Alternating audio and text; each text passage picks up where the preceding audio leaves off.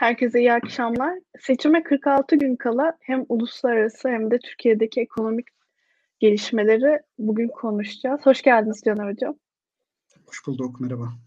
Şimdi geçtiğimiz çarşamba günü FED politika faizini 25 bas puan arttırarak 16 yılın en yüksek seviyesine getirdi. Bu da 4,50-4,75 aralığına yükseltti. Caner Hocam bunun dünya piyasaları için sonuçları nasıl olur? Şimdi o karar asıl son zamanların böyle en en böyle merakla beklenen kararlarından bir tanesiydi. Geçen işte o çarşamba günkü o FED'in vereceği karar. Onun iki tane nedeni var aslında. Hani neden bu kadar önemli olduğuna dair. Bir tanesi son dönemde bir yaşanan bir bankacılık krizi var. Önce Amerika'da Silicon Valley Bank battı. Devamında Credit Suisse battı. UBS aldı. İsviçre'de iki tane büyük bank var. Onlardan bir tanesi Credit Suisse'ti, diğeri UBS'ti. Şimdi o şeyde batınca, e, Credit Suisse'de batınca ve UBS'de alınca buradaki Fed'in vereceği karar böyle bir daha bir merakla bekleniyordu. Fed'in vereceği kararda da hani yani Fed'in önceliği nedir diye böyle hani şey genel izleyiciye bir bilgi vereyim. Fed'in önceliği aslında enflasyon. Fed enflasyonu olabildiğini düşürmeye çalışıyor. Onun ter, onların tercih ettiği bir yüzde ikilik bir enflasyon seviyesi var. E, o enflasyon seviyesini tutturmaya çalışıyor ve şu anda Amerika'da enflasyon yüzde altıyı birazcık geçiyor. Dolayısıyla onlar enflasyon düşürmeye çalışıyor. Fakat burada işte bu son birkaç haftadır bu bankaların sert bir şekilde fiyatların düşme, hisse fiyatlarının düşmesi ve devamında batışları soru işaretlerini getirdi. Onun da altında şöyle bir neden var. E, şimdi bu bankaların ellerinde yani bu özellikle Silicon Valley Bank üzerinden konuşuyorum. ilk batan iki hafta önce tahviller var.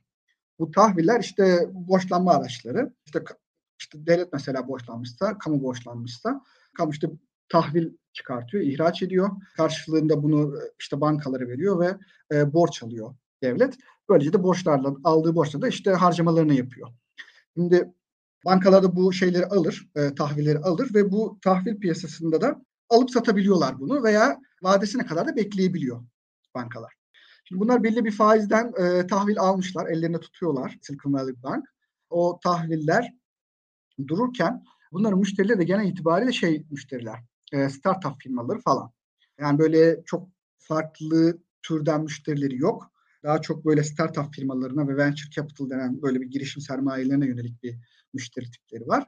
Ve burada faizler yukarıya gidince ABD'de işler bozulmaya başlıyor. Neden bozulmaya başlıyor diye hani soralım kendimize. Şundan dolayı bu tahvillerin bir faizi var. İşte diyelim ki yüzde beş bir faiz var o tahvilde. İşte bir sene sonra yüzde beş faiz verecek o tahvil. Fakat faizler yukarıya gittikçe yeni tahviller ihraç ediliyor. Ve bu yeni ihraç edilen tahvillerin faiz oranları daha yüksek. İhraç edilen tahvillerin, yeni tahvillerin faiz oranları daha yüksek olunca siz bu eski tahvilleri, daha düşük faizli tahvilleri elinizden çıkartmaya çalıştığınız zaman bunlar daha değersiz oluyor. Dolayısıyla siz bunu satmak zorunda kalırsanız, vadesini beklemeyip satmak zorunda kalırsanız yeni çıkanlara göre daha değersiz elinizde şey olacak, tahvil olacak. O nedenle faizlerin yukarıya gitmesi bu bankayı olumsuz etkiler eğer bunlar tahvili satarlarsa. Nitekim tahvili de satmak zorunda kalıyorlar çünkü startup firmalarına daha çok hizmet veriyorlar. Ve o startup firmaları da faizler yukarıya gidince daha böyle nakide ihtiyaç duyan firmalar olduğu için bunlar hızla mevduat çekmeye başlıyorlar bankadan. Şimdi bankaların şöyle bir özelliği var. Siz mevduatı toplarsınız. Topladıktan sonra işte ya tahvile yatırırsınız ya da gidersiniz kredi olarak verirsiniz. Sizde öyle çok fazla nakit bir miktar bulunmaz. Şimdi buradan yavaş yavaş çekişler başlayınca mevduatı startup firmaları ve işte venture capital'lar ve işte bazı kripto firmaları da etmeye başlayınca şu oldu. Bunlar bu mevduatı nasıl karşılayacağız? İşte bir tamam bir kısmını karşıladık belli nakitlerimizde fakat bu yet- yeterli olmuyor. Mecburen ellerindeki tahvilleri satmak durumunda kalıyorlar.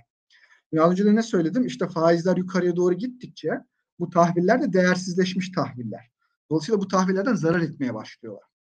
Zararına bu satışları yapınca da ve bunu anons edince de piyasaya yapıştı böyle bir satış yaptık ve buradan e, milyar dolardı yanlış hatırlamıyorsam zarar ettik deyince bir panik başlıyor aslında firmaya bankanın olan müşterileri arasında. Ya işte bunlar durumları iyi değil galiba. Bunlar şey satmak zorunda kalmışlar. Tahvil satmak zorunda kalmışlar. Vadeyi beklememişler ve buradan da zarar etmişler. Durumlar iyiye gitmiyor galiba diyorlar ve şeylerini mevduatlarını daha fazla çekmeye başlıyorlar. Şimdi sorun zaten mevduat çekmeye gitti. Yani bu müşteriler mevduat çektikçe burada banka tahvil satmak zorunda kalmış ve faizler yukarı gittiği için elindeki düşük faizli tahviller zararına satmışlar. Daha da e, fazla şey gelince, mevduat çekme talebi gelince biz buna işte bank run diyoruz. Bank run şu demek işte şeyin mevduat sahibinin bankaya koşaraktan mevduatını çekmesi aslında. Bu artık dijital ortamda yapılıyor daha çok tabii. Dolayısıyla bu banka e, bu mevduat çekme taleplerini karşılayamaz hale geliyor ve bir yerden sonra da artık bunu karşılayamayınca da batıyor. Burada çok hızlı bir şey oluyor orada. Fakat bu bankanın şöyle bir özelliği var. Az önce söylediğim gibi tahvilli şey e, müşterileri çok spesifik bir müşteri türü. Yani böyle sıradan halk değil, işte farklı farklı çeşitlendirilmiş bir müşteri tipleri değil. Genelde aynı sektörden startup tarzı firmalara çalıştıkları için böyle genel olarak bankacılıktaki bir problemi yansıtmıyor. Firmanın çalışmasına, kendi spesifik durumuna, kendi spesifik durumuna has mı diyeyim?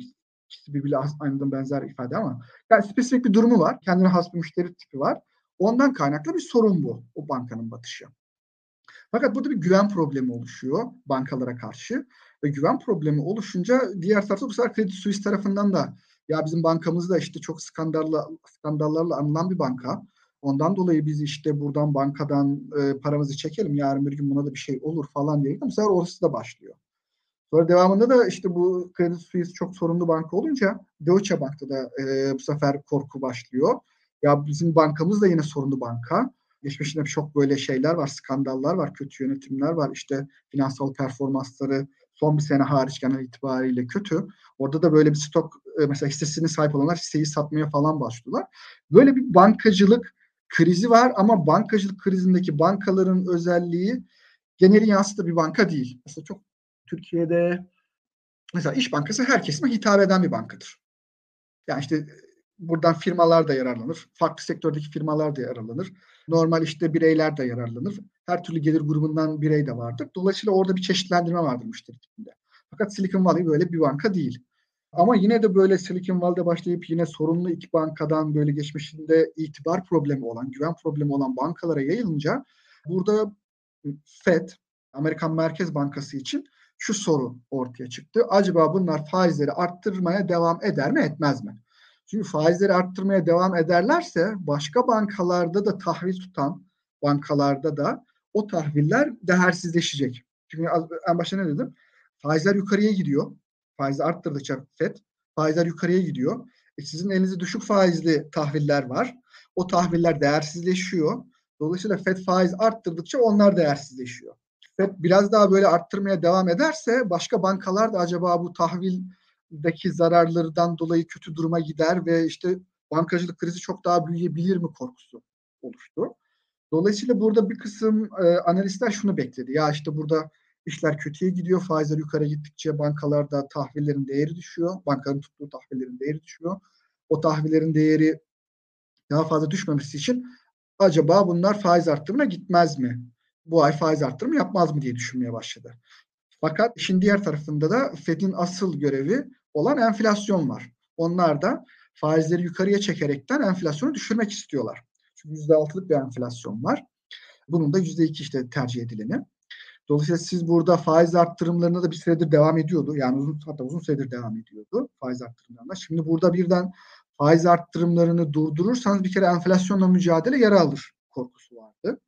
O nedenle acaba işte faizi arttıracak mı arttırmayacak mı diye bir gündem oluştu. Böyle de merak edilen bir gündem oluştu. Eskiden 50 bas puan bekleniyordu. Bu bankacılık krizi çıktıktan sonra bunun daha işte 25 bas puana işte beklentiler düştü acaba işte enflasyonu mu önceleyecekler yoksa bankaların batmamasının tahvili işte faizler arttırarak tahvillerden dolayı bat, banka olası banka batışlarını mı engelleyecek diye düşündüler. FED de burada şu kararı aldı. Hayır ben arttırımlara devam edeceğim. Faiz arttırmaya devam edeceğim. Çünkü benim için enflasyon önemli. Ben burada bu mücadeleyi kararlılıkla sürdüreceğim mesaj vermek istiyor. Ve de hani enflasyon verileri ve istihdam verileri güçlü geliyor. Yani işler çok yolunda gidiyor o tarafta. Hem istihdam çok güçlü geliyor, iyi bir istihdam piyasası var hem de enflasyon güçlü. Dolayısıyla burada bu mücadeleyi yarıda keserseniz enflasyonla mücadele yara, alır, yara alır korkusu var. Orada 25 bas puanlık bir artırıma gittiler. Bir de hiç faiz arttırma, arttırmazsanız FED olarak bir enflasyonla mücadeleniz yara alır. Beklentiler düşer. Bunlar galiba iyi mücadele etmeyecek deyip o beklentiyi düşürürsünüz. Bir de şimdi hiç faiz arttırımı yaptırmazsanız şu da düşünülüyordu piyasada. Ya işte burada bir piyasa var. Bu piyasada bir banka battı. Ondan sonra iki tane daha Avrupa'da bat, banka battı. Şimdi bunlar birden bu zamana kadar da sürekli faiz arttırımları yapıyordu. Birden durdurdular ve buradaki bu bankalara en hakim kuruluş da FED'dir bilgi seti olarak. Yani bizim piyasadaki insanların, firmaların, analistlerin, finansal kuruluşların falan bilmediği birçok bilgiye de sahiptir FED. Burayı durdurduğu zaman enflasyonla mücadele durdurup hiçbir faiz arttırımına gitmezse şöyle bir sinyal vermekten de çekiniyordu muhtemelen FED. Acaba bildiğimizden daha kötü bir durum mu var bankacılık krizinde? Herhalde çok daha kötü bir durum var ki bunlar hiçbir şekilde bu şeyde bu toplantıda faiz arttırmıyor şeklinde bir sinyal alabilirdi piyasa. O zaman da ya demek ki burada işler çok kötü deyip piyasa daha bir panik olabilirdi. Şimdi bunu da önlemek için ben bir faiz arttırımına gideceğim sinyali verdi, şey verdi. E, faiz arttırımına gidiyorum kararı verdi. Ama 50 bas puanla değil, 0.5 puanlık bir şey değil. E, 0.25'lik yapacağım dedi ve dolayısıyla da enflasyonla mücadele ettiğinin kararlılığını sürdürdü. Bir yandan da hani buradaki sorunların daha büyümesini de böyle e, engelleyecek bir şekilde de daha düşük bir faiz arttırımına gitmiş oldu. Piyasalarda biraz da rahatladı. Yani okey enflasyonla mücadele devam ediyor. Diğer tarafta da korkulacak kadar da bir sıkıntı yok. Bankanın kendine özgü bir durumu var şeklinde bir mesajı aldık. Piyasanın tüm dünyadaki piyasaların aldığı mesaj bu oldu. Sağ olun hocam. Şimdi birazcık da Türkiye'ye dönelim istiyorum. Hı hı. Ağzınıza sağlık. Ya şimdi 46 gün kaldı ve muhalefetin bir kazanma ihtimali de var. Kazanabilir. Şimdi bu senaryoyu baktığımızda muhalefeti nasıl bir ekonomi bekliyor? Yani çünkü bir yıl sonrasında da belediye seçimleri var Türkiye'de ve hı bu süreci nasıl yönetecek muhalefet? Bunlar bir şey yapalım. Şimdi bu geçen Temmuz ayından itibaren biz aslında bir seçim ekonomisine girdik. Benim tahminim yani o, o dönemler başladılar Temmuz ayından itibaren. Temmuz olarak tahmin etmemin nedeni de kurdaki stabilite. Kuru dikkat ediyorsanız artık çok fazla bir hareket etmiyor. Yani uzun süredir böyle bir yataya yakın bir seyir seyrediyor. O Temmuz'dan itibaren falan başladı. Burada kuru durdurmaya çalış, çalışıyorlar ve bunun üzerine baskı kuruyorlar ki kur bizim için dolar kuru aslında ekonomideki gidişatın en önemli göstergelerinden bir tanesi. Birçok insan burada kurun hareketlerine bakıyor. Ekonomi iyi mi gidiyor, kötü mü gidiyor diye. İşte en azından hani kendi e, tabanı için bu şekilde, bu şekilde diye düşünüyor olabilirler. Bir yandan da işte kuru bu şekilde sabitlemeye başladığınızda enflasyonu da düşürürsünüz diye muhtemelen düşündüler ki bir kısım yani bir, bir, bir miktar enflasyon da geriye geldi fakat hala da çok yüksek. Anda yıllık enflasyon %55-56 gibi bir şey olması lazım. Dolayısıyla burada bir kuru durdurmaya çalışılıyor. Ve bu kuru durdurmak için de yani yapay bir müdahalede bulunuyorlar. Sadece kuru durdurmuyorlar. Yani bir, yan, bir yandan da şunu yapıyorlar. Faizleri düşük tutuyorlar. Tabii faizleri düşük tuttuğu için aslında biz buralara geldik. Kurun çok sert bir şekilde 9'lardan 18'lere gitmesi düşük faiz ortamında oluşmuştu. Faizleri düşük tutuyorlar. Bir yandan da üçüncü bir şey olarak da e, borsayı tutmaya çalışıyorlar ki insanların e, çok fazla sayıda insan borsaya geçmiş durumda. Çünkü kur tarafı eskisi gibi hareketli olmayınca insanlar paralarını tutacak bir yer arıyorlar. O paranın kazanabileceği para paraydan böyle bir getiri elde edebilecek, reel bir getiri elde, elde edebilecek yer olarak da borsayı gören bir kesim var. Bu üç tarafı tutmaya çalışıyorlar. Şimdi burada kuru tutmaya çalıştığınız zaman bunun bir bedeli var. O bedel de şu, e, siz bu kuru tutmak için dolar satmanız gerekiyor. Yani çok basit bir şekilde. Bu doları satmak için de rezervleri kullanmanız gerekiyor. Rezerv çünkü piyasada bir dolar talebi var. O dolar talebinin karşılığında bunu durdurmanız için bir doların satışının olması gerekiyor. Dolar satışı piyasa tarafından gerçekleştirilmediği durumda yani piyasadaki aktörler işte herhangi bir işte ben de olabilirim, siz de olabilirsiniz. Biz böyle ya da kurumlar olabilir. Satış gerçekleştirmediği durumda kendileri devreye girdi. E, kendileri satış yapıyorlar. Fakat bu satışlar da tabii ki ne yap yani kendi rezervlerinden yaptığı için dolayısıyla bizim sürekli kötüye giden bir rezervlerimiz var. Kötüye giden rezervlerle birlikte bu zaten Merkez Bankası'nın rezervleri eksiye düşmüş durumda. Bunun muhtemelen seçime kadar da bu, şekilde devam edecek. Seçimden sonra da bambaşka bir ekonomi bizi karşılayacak şey olarak. Muhalefetin kazandığı durumda ne olur? Bir kere bir yerde muhalefet kazandığı durumda bu kurun üzerindeki baskının kalkması gerekecek. Yani muhalefet zaten böyle bir kur baskılamak için bir şey yapacağını zannetmiyorum. Kur üzerindeki baskı kalkacak. Kur üzerindeki baskı kalkınca benim kısa dönemdeki tahminim kurun bir miktar yukarıya doğru gitmesi. Yani eğer muhalefet kazanırsa işlerin iyiye gideceğini düşünüyorum. Fakat kurun uzun süredir baskılanıyor olması yaklaşık işte en az 6 aydır baskılanıyor kur. Ve bu sürede yani yüksekte bir enflasyon var. Bu kurun burada kalmaması lazım ki şeylerden de görebiliyoruz bunu aslında. Kur değerlenmiş durumda. Real efektif kur denen bizim kurdaki değerlenmeyi ölçen bir göstergemiz var. Oradan da görüyoruz. Kur değerlenmiş durumda. Dikkat ederseniz Türkiye'de fiyatların hepsi yukarıya gidiyor. Bir kur yukarıya gitmiyor. Şimdi her, her şeyin fiyatı yukarıya giderken kurun yukarıya doğru gitmediği durumda kur değerlenmiş oluyor otomatikman. O nedenle burayı bıraktığınız zaman şöyle bir şey olur. Bir miktar yukarıya doğru gider.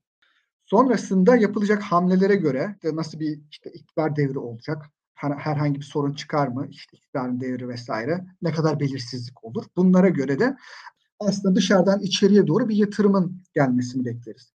Bu işte bir yandan işte tahvil piyasasına, borsaya, bir yandan da doğrudan yabancı yatırım olarak Türkiye'ye dışarıdan döviz kuru döviz döviz gelmesiyle birlikte döviz kurunun aşağıya doğru o yukarı çıktığı noktalardan daha aşağıya doğru gelmesini beklerim. Dolayısıyla burada bir öncelikle tahminim kurun yukarıya gidip sonra yavaştan bir, bir miktar aşağıya gelmesi ama şu anki seviyelerin altına gelir mi bana kalırsa ona çok fazla izin vermezler. Bunun iki nedeni var. Bir nedeni yani iki üç nedeni var. Bir nedeni kur aşağıya doğru geldikçe bir kere zaten değerlenmeye başlamış durumda kur. Biraz daha aşağıya geldiği durumda kısa dönemli olarak düşündüğümüzde ithalat artmaya başlıyor. İhracatta problemler yaşamaya başlıyoruz biz. Çünkü bizim ihracatımız öyle çok yüksek kar marjlarıyla yapılan ihracat değil. Biz çok ufak ufak kur farklarıyla falan ihracat yapan küçük miktarlarda kazanan bir ülkeyiz. Ne satıyoruz? İşte tekstil ürünleri falan satıyoruz. O tekstil ürünleri de çok küçük marjlarla çalışıyor. Şimdi siz kuru sürekli burada tutarken tekstilcinin örnek olarak tekstili veriyorum. Maliyetleri sürekli artıyor. Mesela geçen seneden bu seneye asgari ücreti düşündüğümüzde çok hızlı bir şekilde yükselen bir asgari ücret var. Veya işte diğer işçilik maliyetlerini düşündüğümüzde, ham maddeleri düşündüğümüzde bunların sürekli maliyetleri yukarıya giderken kur hiç gitmiyor. E şimdi siz bunu enflasyona devam ediyor bir yandan. Yani fiyatlar hala gitmeye devam ediyor ve yeni iktidar geldiğinde de yukarıya doğru fiyatlar gitmeye devam edecek. Eskisi kadar hızlı gitmeyecek sadece. E şimdi bir yandan hala maliyetleri artarken ihracatçının kur aşağıya doğru geldikçe bu da çok zorlanırlar. Dolayısıyla ben o kadar aşağı gitmelerine izin vereceklerini zannetmiyorum. İkinci bir taraf rezervin eksi olduğunu söyledik. Rezervin eksi olduğu durumda bir miktar rezerv biriktirmek isteyecektir Merkez Bankası. Tekrardan o eksiye düşen rezervleri karşılamak isteyecektir. O zaman da tabii ne yapacaksınız? Piyasadan dolar toplamanız gerekiyor. Dolar almanız gerekiyor Merkez Bankası olarak. Dolayısıyla Merkez Bankası olarak piyasadan dolar almaya başladığınız zaman da doların aşağıya doğru gelmesini de bir takım önünde engel çıkartmış oluyorsunuz. O nedenle ben daha aşağıya gelmesini beklemiyorum. Bir takım insanlarda görüyorum ya işte bunlar gider e, kur eski yerine işte çok aşağılara gelir. Böyle beklentiler oluşuyor ama e, kaçırdığımız nokta şu. Enflasyon var bu ülkede. Yani fiyatların hepsi yukarıya giderken kurun aşağıya doğru gittiği durumda bu ekonomiye zarar vermeye başlar. Çok hızlı bir şekilde ithalat artar. Her şey çok ucuzlamaya başlar dışarıda. Ve kısa dönemde bizim de dövize ihtiyacımız var. Rezervlerimiz yok. E, o nedenle ona izin vermeleri çok zor. Enflasyonu orada kaçırmamak gerekiyor. Fakat burada hani ekonomiyi kötü duruma hani biraz daha böyle bir kötü duruma götürecek şey şu olabilir. Faizlerin seviyesi. Şimdi bizde politika faizi olarak Merkez Bankası'nın açıkladığı faiz yüzde sekiz buçuk. Bu faizden tabii şu anda çok fazla kullan ne kadar kullanıyor çok çok tartışılır ama bu faiz yukarıya doğru gidecek. Çünkü enflasyon yüzde elli beşken faizin yüzde sekiz buçukta kalması ve buradan piyasanın fonlanması ve insanların çok düşük faizden borçlanmaya devam etmesi enflasyon için enflasyon için çok büyük bir problem. Hem enflasyon hem de dövizin gelmesi için çok büyük problem. Dolayısıyla siz ülkeye hem döviz çekmek istiyorsanız hem de enflasyonu problemini çözmek istiyorsanız faizleri yukarıya çekmeniz gerekiyor. Faizleri yukarıya doğru çekmeniz demek piyasada insanların kredi almak istediğinde faizlerin yukarı gelmesinden dolayı daha az daha az sayıda insan kredi çekip e, ona tüketim yapacaktır. Dolayısıyla ekonominin o kadar iyi gitmemesi gereken bir dönemde. Bu faizlerin yukarıya doğru gitmesiyle. Mesela siz ev alacaksınız. Çok basit mantıkla düşünelim. düşük faizle mi ev alırsınız? Daha çok insanlar ev alır yoksa yüksek faizle mi diye düşündüğümüzde tabii ki faizler düşükken insanlar ev, ev almayı tercih eder. Şimdi burada faizleri yukarıya doğru götür, götürdükçe tüketici kredileri de işte firmaların çektiği kredilerde bunların hepsi yukarıya doğru gitmesi beklenir. Bunlar yukarıya doğru gittikçe de daha az böyle insan kredi çeker, daha az firma kredi kullanmaya başlar ve piyasa daralmaya başlar. Talep düşmeye başlar piyasada. Kredi çekme, çekmeyen insan talep de oluşturmaz. Talep oluşturmadığı için talepte bir daralma beklersiniz. E, talep daralınca ne olur? Bu sefer de firmalar işte eskisi kadar ürün satışı yapamaz. Eskisi kadar ürün eskisi kadar ürün satış yapamazsanız ne olur? Bu biraz bir, ilk anlamda işte mesela işsizliği arttırabilir. Dolayısıyla burada bir acı reçete gerekiyor. O acı reçetede faizin yukarıya doğru gitmesi. Fakat sizin tam da o belirttiğiniz konu üzerine bir sene sonra ya da işte bir sene sonra mı tam ne kadar süre işte bir sene diyelim kabaca bir belediye seçimleri var ve o belediye seçimlerine de yani çok ağır bir acı reçeteye de girmek isteyeceklerini zannetmiyorum. Tahminimce de daha böyle bir yavaş yavaş. Yani okey burada bir bedel ödenecek. Yani bu aslında AK Parti iktidarı devam ederse de ödenecek. Ee, başka bir iktidar gelirse, muhalefet de iktidar gelirse onlar tarafından da ödenecek. Her halükarda burada bir bedel ödenecek. Ama bu bedel birisi şok terapi şeklinde olabilir. Çok hızlı bir şekilde faizleri yukarıya götürürsünüz. Ama çok hızlı bir şekilde götürdüğünüz zaman yukarıya faizleri yani mesela %55-60'lara götürebilirsiniz belki veya işte 40-50'ler diyelim. Ama işte fiyat bu çok sert bir şekilde faiz arttırımı yaparsanız bu sefer piyasada çok sert bir şekilde daralır. Ekonomi çok sert bir şekilde küçülebilir. E, bu, burada çok sert bir hareket olduğu için de e, bunun seçimlere işte bir sene sonraki seçimlere de şeyi kötü olabilir. Yani bir önceki İstanbul Büyükşehir Belediyesi seçimlerini hatırlarsak o dönemde yani 2018 so- krizinin sonrasında bir seçimdi ve oradaki ekonomik koşullar tabii ki bu İstanbul Büyükşehir Belediyesi seçimlerini oldukça etkilemişti. Yani iktidara kızgın olan şehirdeki o kentli nüfus muhalefete oy vererekten o insanları cezalandırmıştı. Dolayısıyla böyle bir şok vermektense daha böyle yavaş yavaş bir şeye gitmeleri gerekiyor. Ama hani şeyi tercih ederler mi dersek yani hiç böyle bir sene sonra seçim var. Ee, biraz böyle bir hafiften şey ağırdan alalım işte biraz daha bizde AK Parti gibi popülist davranalım derlerse onun faturası uzun dönemde çok daha ağır olur. Çünkü şey geçtikçe burada bir kötü yönetilmiş bir ekonomi var. Bunun için bir bir an önce aslında çözüm üretilmesi gerekiyor ve bu çözüm geciktikçe şey ağırlaşıyor. Yani bunun ödenmesi gereken bedel ağırlaşıyor. Yani bazen hani teşhisi bir hastaya teşhisi geç koyduğunuz zaman onun artık geri dönülmez bir noktaya gider ya. Onun gibi burada teşhisi ne kadar geç koyup ona göre önlem ne kadar geç müdahale edersiniz burada problem o kadar büyüyor. İki tarafı da düşünerekten benim tahminimce yavaş yavaş faizleri artıracaklardır. Birden arttırmayacaklardır diye düşünüyorum sert bir şekilde. Yavaş yavaştan bu acı reçeteyi bir yandan da vergilerin tabii artması gerekiyor. Ki bu vergilerin artmasının nedeni bir tanesi de şey depremden kaynaklı olarak oranın bir tekrardan imar edilmesi kaynaklı. E orada da vergilerin arttırılması gerekiyor. O vergilerin arttırılması da yine pek vatandaşın böyle pek hoşuna gidecek bir durum değil. İşte buralarda sert hareketlerdense, burada birden hızlı bir şekilde çözelim demektense yavaştan yavaştan çözelim diyeceklerdir.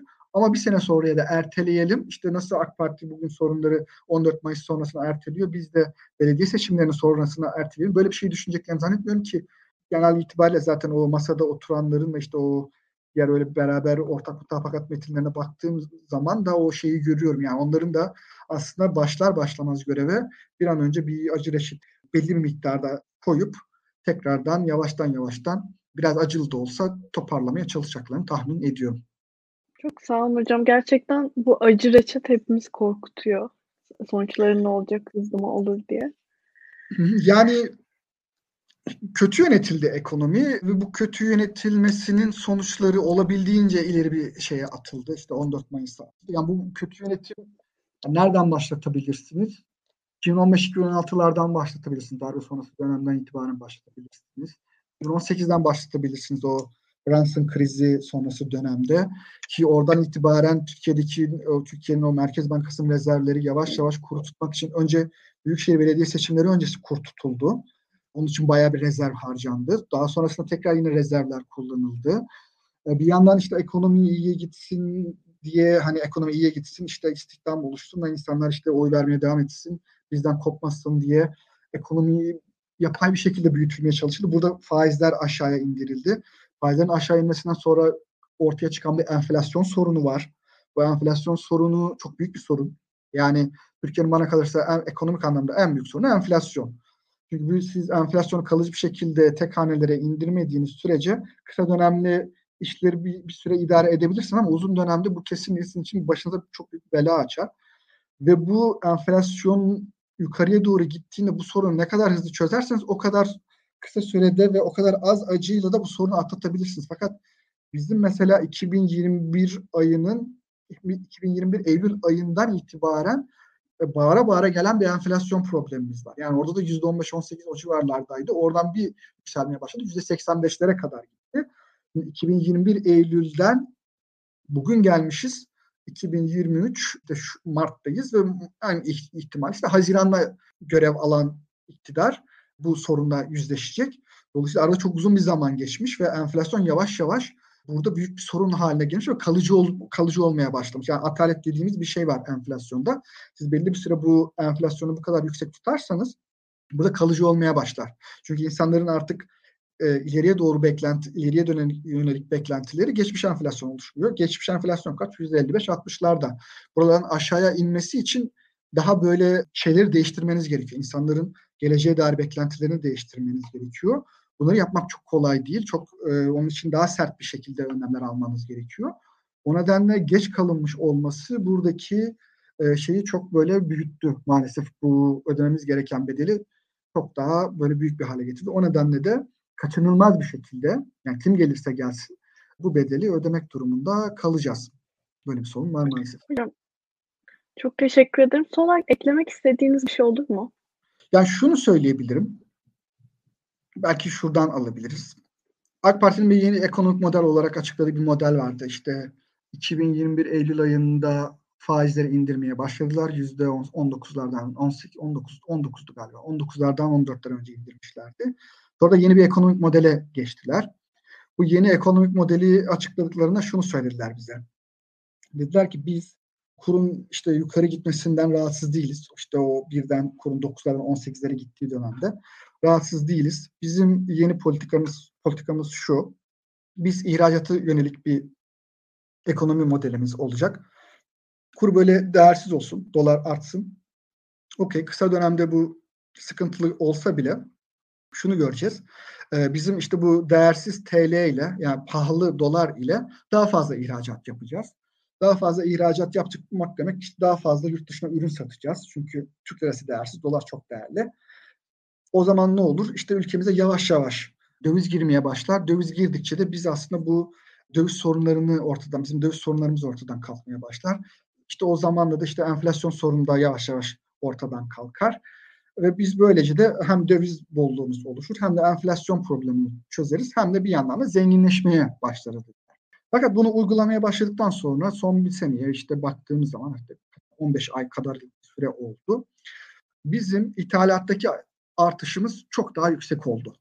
İhracata göre bakıldığı zaman. Ve Ocak ayında baktığımız zaman cari açık bizim bir ayda 9.85 milyar do- dolar geldi. Yani Türkiye'ye giren dövizle çıkan döviz arasındaki fark bu. Kabaca şey yaparsak.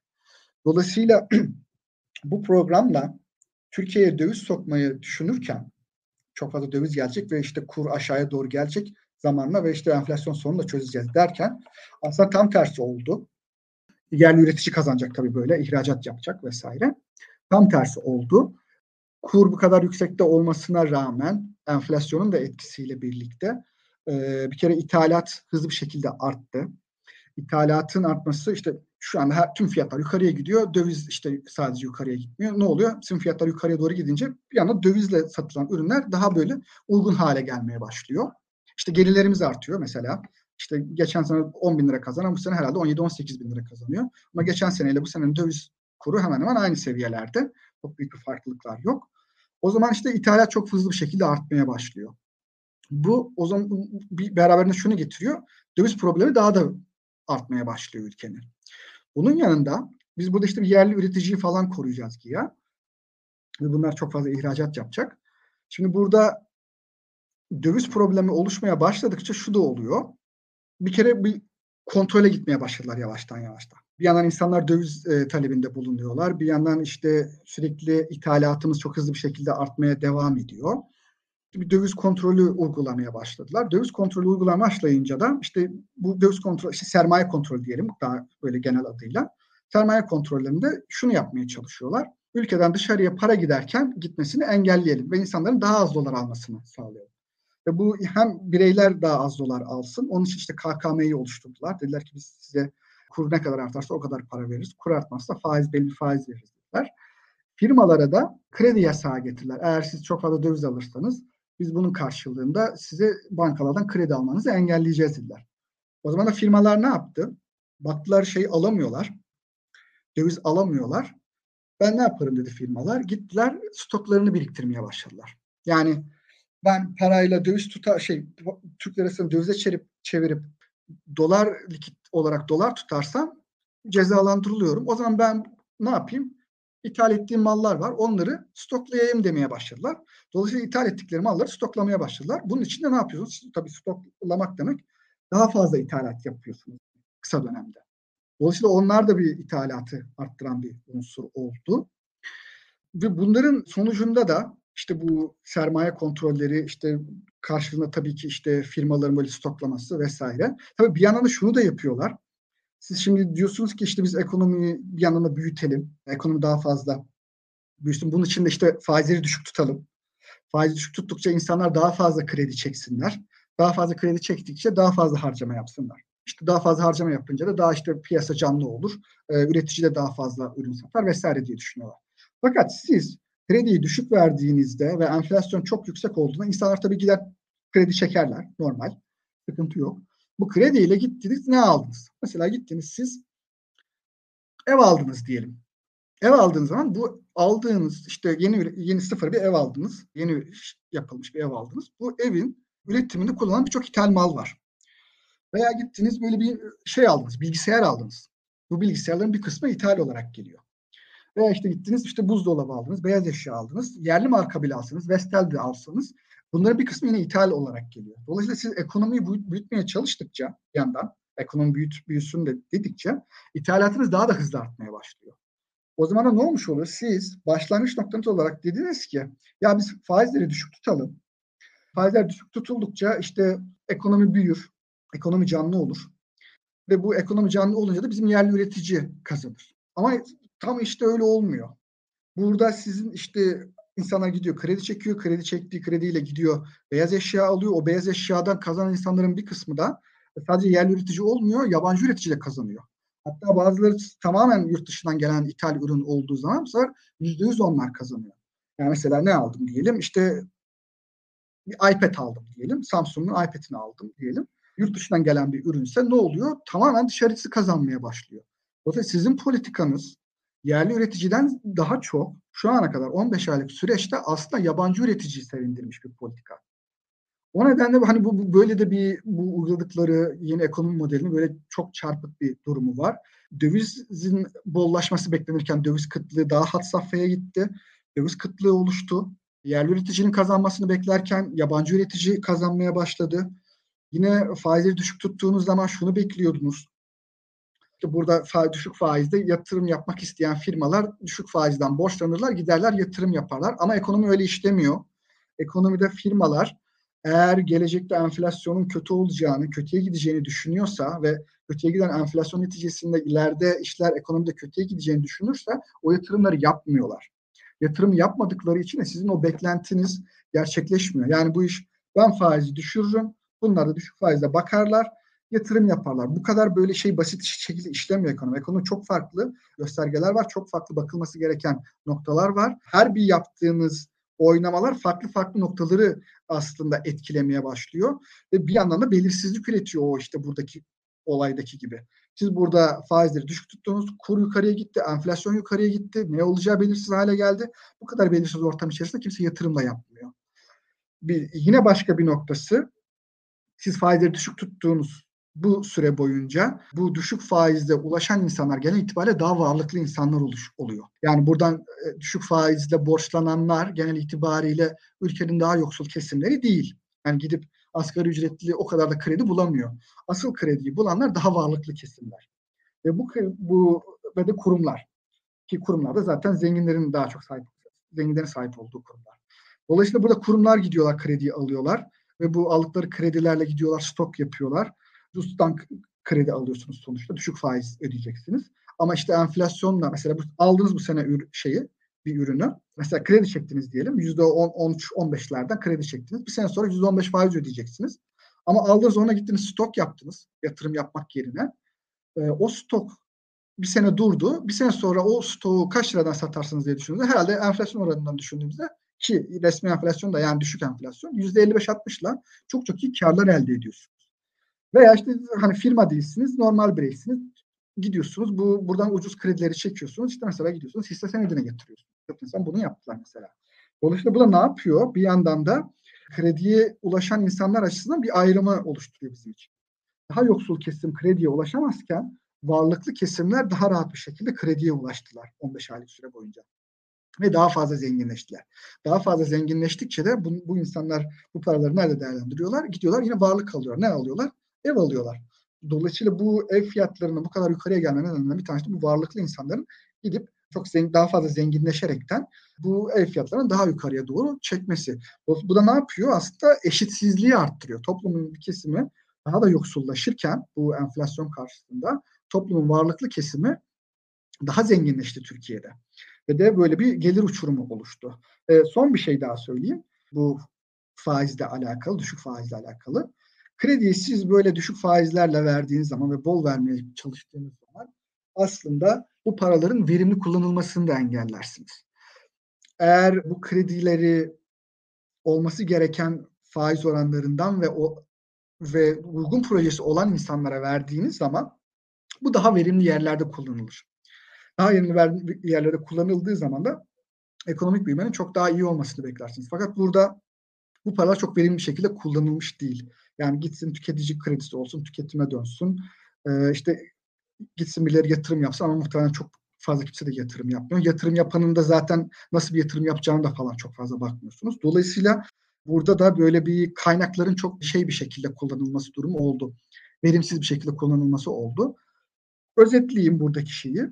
Bizi buraya getiren aslında yani birçok faktör var ama hani işte Türkiye ekonomisi çok kötüyse bugün işte hukuktan ayrılmamız vesaire birçok şey sayabiliriz. Demokrasiden uzaklaşmamız birçok şeyi sayabiliriz ekonominin kötü yönetilmesini sayabilir ama bizi kritik olarak böyle ivme değiştiren, çok daha sert bir şekilde bu krizi yaşamamıza yol açan olay benim için ve belki de seçimleri etkileyecek, muhalefet gelirse seçimleri etkileyecek en temel olay 2021 Eylül ayından itibaren başlayan faiz indirimleri oldu. O faiz indirimleriyle birlikte faiz oranları enflasyondan koptu ve o enflasyondan kopuşla birlikte bu işte az önceki saydığım tüm sorunların hepsi ortaya çıktı. Ne kuru durdurabiliyor, var normal bir şekilde. Bunun için yapay bir baskı yapmak durumunda kalıyorlar. Varlık fiyatları inanılmaz derecede yukarıya gitti ve insanlar artık ev, araba alamaz oldu. Yani insanlardan kastım daha böyle orta ve e, alt gelir grupları için söyleyebilirim. Kaynakların böyle bu banka kaynaklarının böyle verimli yerde kullanılmasından kaynaklı kaynak tahsisi kaynaklı problemler oluştu. Enflasyon desek işte çift hanelerde düşük han, düşük çift tanelerden %85'lere kadar gittik. Şu andaki geldiği nokta %55 enflasyon ki bu kurun bu arada ne kadardır? 6 aydır işte ya da bir senedir diyelim. İşte bir senedir çok fazla hareket etmediği dönemde hala %55 enflasyon var. Birçok insan şunu soruyor. Ya kurdurdu enflasyon niye hala devam ediyor? Çünkü fiyatlama davranışı bozuldu artık. Yani firmalar artık bir kısır döngünün içerisine gitmiş, girmiş durumdalar. Birileri fiyat arttırıyor. O fiyat arttırınca kendisi de mecbur fiyat arttırıyor. Kendisi fiyat arttırınca başka birileri fiyat arttırıyor. Onun ürün sattığı firma o da başkasına daha yüksek fiyattan şey yapıyor. Bu artık şey bozulmuş durumda ve beklentiler de bozulmuş durumda. Yani kimse geleceğe dair ya bu enflasyonu tekrardan yüzde beşlere onlara falan düşürür diye beklemiyorlar. Dolayısıyla sizin faizi bu şekilde yanlış yerde konumlandırmanızdan kaynaklı tüm bu ekonomik sorunları çok daha sert bir şekilde ve çok daha hızlı bir şekilde Türkiye tarihinde görülmemiş şekilde hızlı bir şekilde biz yaşadık. Yani biz bu kadar bu, bu enflasyonları daha önce yaşadık ama hiçbir dönem bu kadar hızlı bir şekilde enflasyonun yukarıya gittiği bir dönem olmamış. Çok hızlı gitti. Yani 5 ayda falan çok hızlı bir şekilde gitti. Ve böyle de bir e, sorun yaşadık. Dolayısıyla da hani buradaki en büyük problem benim gördüğüm enflasyonun yanlış şey, e, faiz oranlarının yanlış yere konulması, yerde konumlandırması tüm bu ekonomik diğer tüm ekonomik göstergelerin berbat bir hale çok hızlı bir şekilde gelmesine yol açtı ve yeni gelecek iktidarın da ilk böyle hani bakacağı yerde muhtemelen burası olacak diye tahmin ediyorum. Caner Hocam çok teşekkür ederim. Rica ederim. Ben teşekkür ederim.